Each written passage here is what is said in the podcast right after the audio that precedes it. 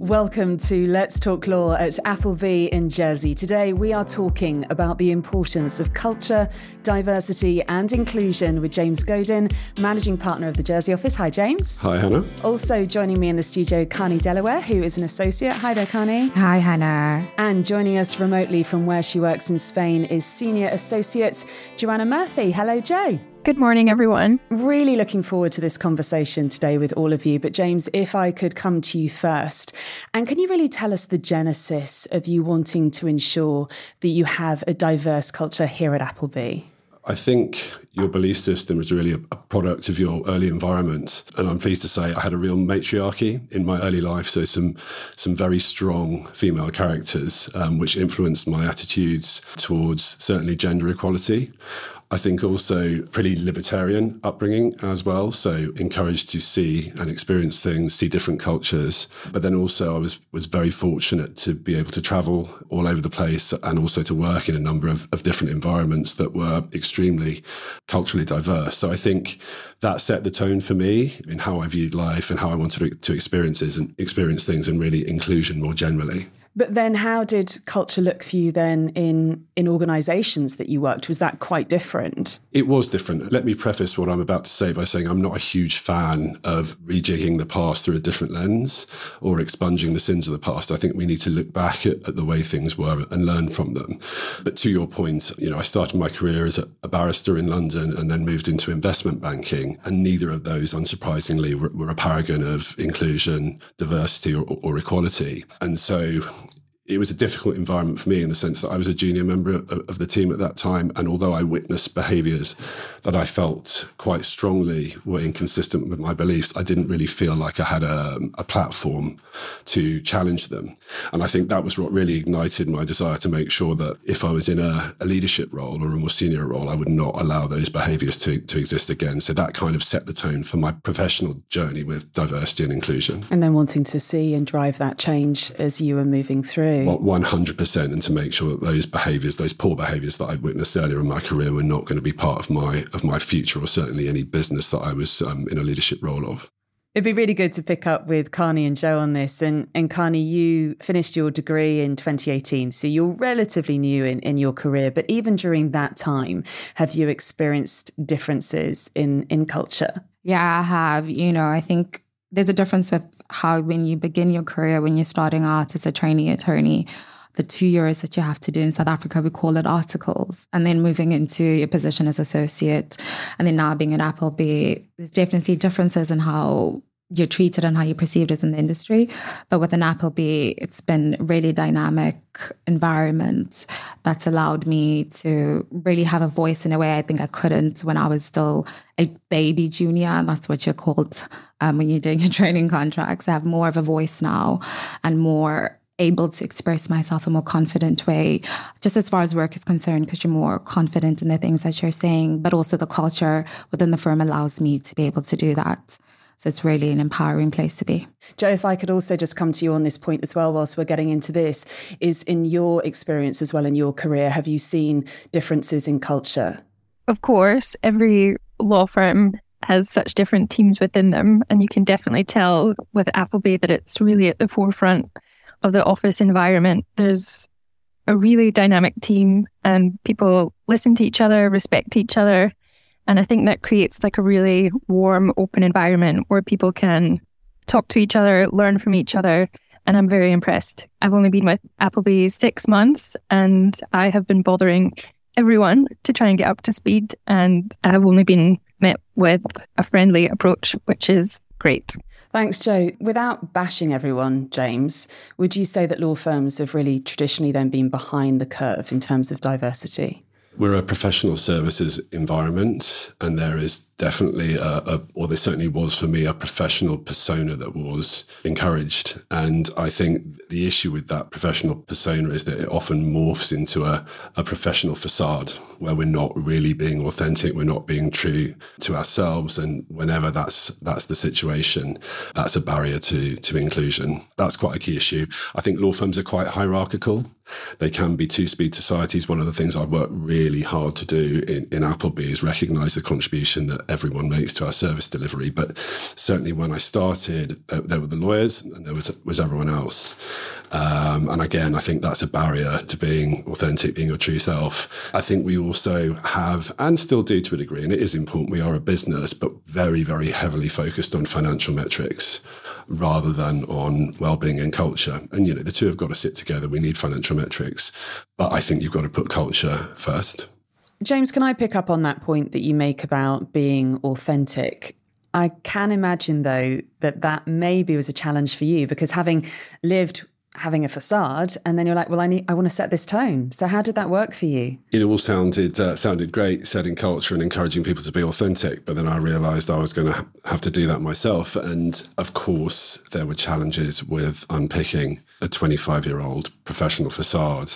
And, and, you know, I struggle with that. And I think, you know, it's not something that you fix Uh, overnight. It's something you keep working at, at every day, and I do. But yes, in answer to your question, it, it was challenging. How have you set the culture? What does this look like in practice? So to the, the point I just made, I think that there's a big, big leadership piece there, making sure I'm trying to be authentic all the time and, uh, and setting the, the tone for the top, to, to use um, that phrase. I think the wider piece was around a much more holistic approach to our colleagues. So not looking, as I said, at financial metrics so much, but trying to think about what do they need in their familial environments, their personal environments, to help them be authentic at work and to, and to function on a sort of higher plane. I think we tried to put emotional and physical well-being before financial metrics. I mean, I think that came quite naturally in a strange way as part of the pandemic, where we really wanted to, to, to lean in. I think I've always tried to flatten the structure. So I've never been big on hierarchy. I talked a little bit at the start about two-speed societies. That, that's not really how, how I wanted our business to function. We want everyone to recognise the importance of the contribution that they make. I suppose it's important to say that you build this good culture, this strong culture of authenticity and trust, um, and you empower people. And, and that's really we, where we want to get to. But, but then there is a, a flip side to that, which, which is people need to be accountable. So, you know, we know our teams know what's expected of them. They're trusted to do it, and they do the job in the, the way they want to do it. So I think those are the sort of key constituent parts. How has this been your experience within Appleby, Khani? So, I mean, the trust thing resonates fully with what James said. We have a really good working from home policy. We can work from home three days a week. And that really speaks to, you know, you're accountable for the work that you do when you're not at the office. You know, Jo, she'll come in and speak in a minute, but she, she works from Spain as well. And that speaks to, you know, how much the trust that the firm's put in her to still meet her deliverables, her budgets, but also fulfill whatever personal needs that she might have that need her to be in Spain. So I think that really resonates with what James has said. And the flat, there's no hierarchy, the flat structure. You know, I came in from different jurisdiction, moved here from South Africa, and had to come into Jersey and learn. But I'd never at any point felt like anyone else was above me at a level that I couldn't reach. Um, James is a managing partner at the office. You know, I've had conversations with him in the kitchen. We joke around a lot. So it's very, it is really a flat structure. And, you know, and I'm quite an eccentric person. I dress bright colors, you know, lipstick and all that. And I'm able to do that in a law firm.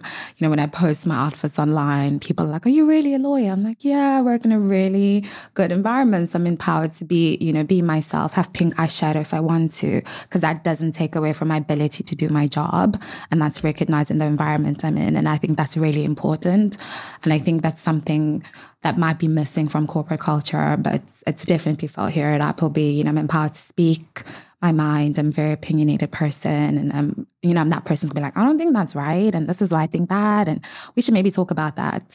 Um, even to James, who's the managing partner, I think I've done that to him before, so definitely resonates with me. And as I'm hearing that, I think a confidence then comes yeah. with that. You can really step into what you need to do rather than feeling like, actually, I need to step back. Absolutely. And I think it makes a difference, you know, from the work front and the work perspective. Um, I think when you're quite senior, you know, you know, you, when you've seen like the work material that comes across your desk, you know, you've an S P A is an S P A sometimes, but when you're coming in as a junior, looking at things for the first time, you might spot something that somebody else doesn't see, and you need the confidence to say, actually, have any, has anybody looked at page, you know, forty-six? I think there might be a mistake there. And those things don't happen if you don't feel confident enough to speak up. If you feel like, oh my gosh, that's my boss, that's my senior associate, I can't say anything. So I think it, it really helps as well on the work front, so things aren't missed and people aren't afraid to say, you know, within reason, to say what's on their mind and to speak and to be themselves. Yeah, it's really good. And Joe, if we can just pick up on flexibility. I mean, you're working for Appleby in Jersey, uh, for Jersey and B V I from Spain. Testament to that flexibility. So what has this meant for you? Yeah, I think I definitely get gold stars for flexibility from Appleby. I'm so grateful um, to have the opportunity to be working for them from Spain. My husband is from here, and if Appleby hadn't been able to accommodate us, I'm not sure what life would look like right now. So I definitely can vouch for feeling trusted, and so impressed with how supportive Appleby have been with making this work. And how does it work for you in practice, being so far away? I mean, I know it's not so far away, you're in Europe, but still, you're not connected into the office like others are. Well, I think we all know the pros and cons of working remotely from COVID, but I think for me, the, from a social side, it's definitely hard. Um, the Appleby office is very sociable, and I am one hundred percent missing out. But from an overall perspective, I am speaking with different members of the team every day. It's really easy to a conversation and feel like you're getting to know people, and it isn't far away. Like, there's direct flights. So I was with the team when I started to get to know everyone, and the plan is for me to be popping back every so often so that I can keep those relationships going. James, the pandemic really did bring significant change and really enabled people to have this flexibility. Do you see that as, as a good thing? I mean, I'm always a, a bit hesitant about trying to put a positive gloss on a, on a global pandemic. But to be blunt, it did profoundly uh, impact our working conditions and, and you know, accelerated the pace of change um, within the business. And it really broke down the professional facade, I suppose, by design. So there were people who I had never seen outside of a professional environment. And suddenly I'm chatting to them from their bedroom with some kids or some pets around. And I think that did profoundly alter the, the way we viewed culture. I think looking at the law firm piece, that, that sort of terrible culture of presenteeism was abandoned. But again, by, by design, we were suddenly all working from home. And I think people realised that you could do your job um, to the highest possible standard um, from distance. And, you know, that that's influenced the situations that we have with Joe and others in the in the business. If you view it as, as the fourth industrial revolution, the move to digitisation, I, I think it has accelerated a lot of positive change and, and a lot of cultural benefits. And with the culture, Joe, are you feeling part of the organisation and, and really feeling that culture being so far away from your colleagues? I think I have made great friends in a really short period of time, and I definitely do feel part of the Appleby team and enjoying it. And just to add, I think um, this culture that we're all working towards, I really do think it's important. And I, know, I think they are ahead of the tide, because people aren't happy, they won't stick around, they'll burn out and they'll leave. And this team is happy, and people can communicate, and with communication you're going to get better quality work. And yeah, I think it's a really smart play. Flexibility, the importance of that, something that Joe just talked about as well was communication and voice. Voice is being heard, you've mentioned it already, but, but how does that make an impact on you, and what does that look like on a, a day-to-day basis? So the firm's been really great at creating various um, committees that we as employees can be a part of. So we have a social committee that we can be a part of, and we plan the various social things that happen, but one that's really close to my heart, to charity, um, that we support various charities within the island. Another one that I'm really, really big on is the D I B committee, the Diversity, Inclusion and Belonging Committee, of which I'm a part of.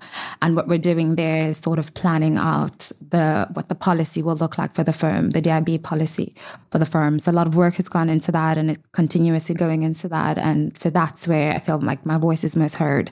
But a big part of that is making sure that everybody else's voice is heard. So what I've been doing is speaking to various people within the firm, asking them, you know, what what have what barriers do you experience to you getting a promotion? What barriers are impacting your work or things like that? So that's ensure that everybody is heard within this policy that we're working so tirelessly to draft. It's clear there's so much going on, yeah. and everyone here always seems to be doing something and and raising funds or awareness for, for various charities and, and doing great work. And James, something that's come up in conversations that I've had with people is really the importance of the right fit of you employ people. You don't necessarily go out for a role. Of course, you will have roles that you'll want to fill. So can you just explain a bit more about that and why you think that Appleby is a great place to work? So I guess talking about my, my own experiences, I mean, the profession that, that I entered thirty years ago nearly now, it was very, very rigid. So so you had certain rules that were done by certain people. And I think particularly as a lawyer, you were kind of expected to be all things to all men rather than to focus in on the things um, that interested you or the things that you, you were good at. And so obviously there are boxes that need to be ticked in any organisation, but I, I found the best way of sort of circumventing that rigidity was to, to really not focus in so much on job descriptions, but just to hire good people and get them doing what they wanted to, to be doing. And actually we, we found that in doing that, we were able to cover all the bases, but cover the bases with people doing what they were energised by rather than what we were, were telling them they, they had to do. Touching on the, the second point, which is why I decided to join, I'd love to just be saying that, you know, I've been responsible for, for changing the culture of the business, but but actually, to be fair, it was pretty strong